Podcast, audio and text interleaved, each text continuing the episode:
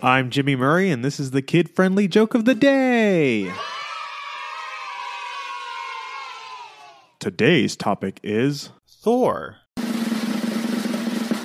Thor's brother is very terrible at making jokes. A lot of his humor is just very low key. What did Thor say after he defeated the ice giants? Oh, bye, Frost.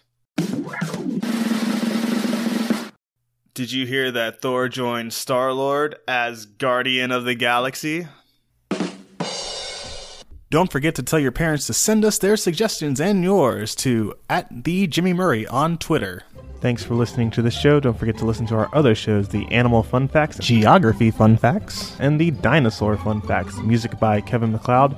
Yay, sound effect by Neurologic. I'm Jimmy Murray, and your executive producer is Chris Kremitzos. Keep laughing.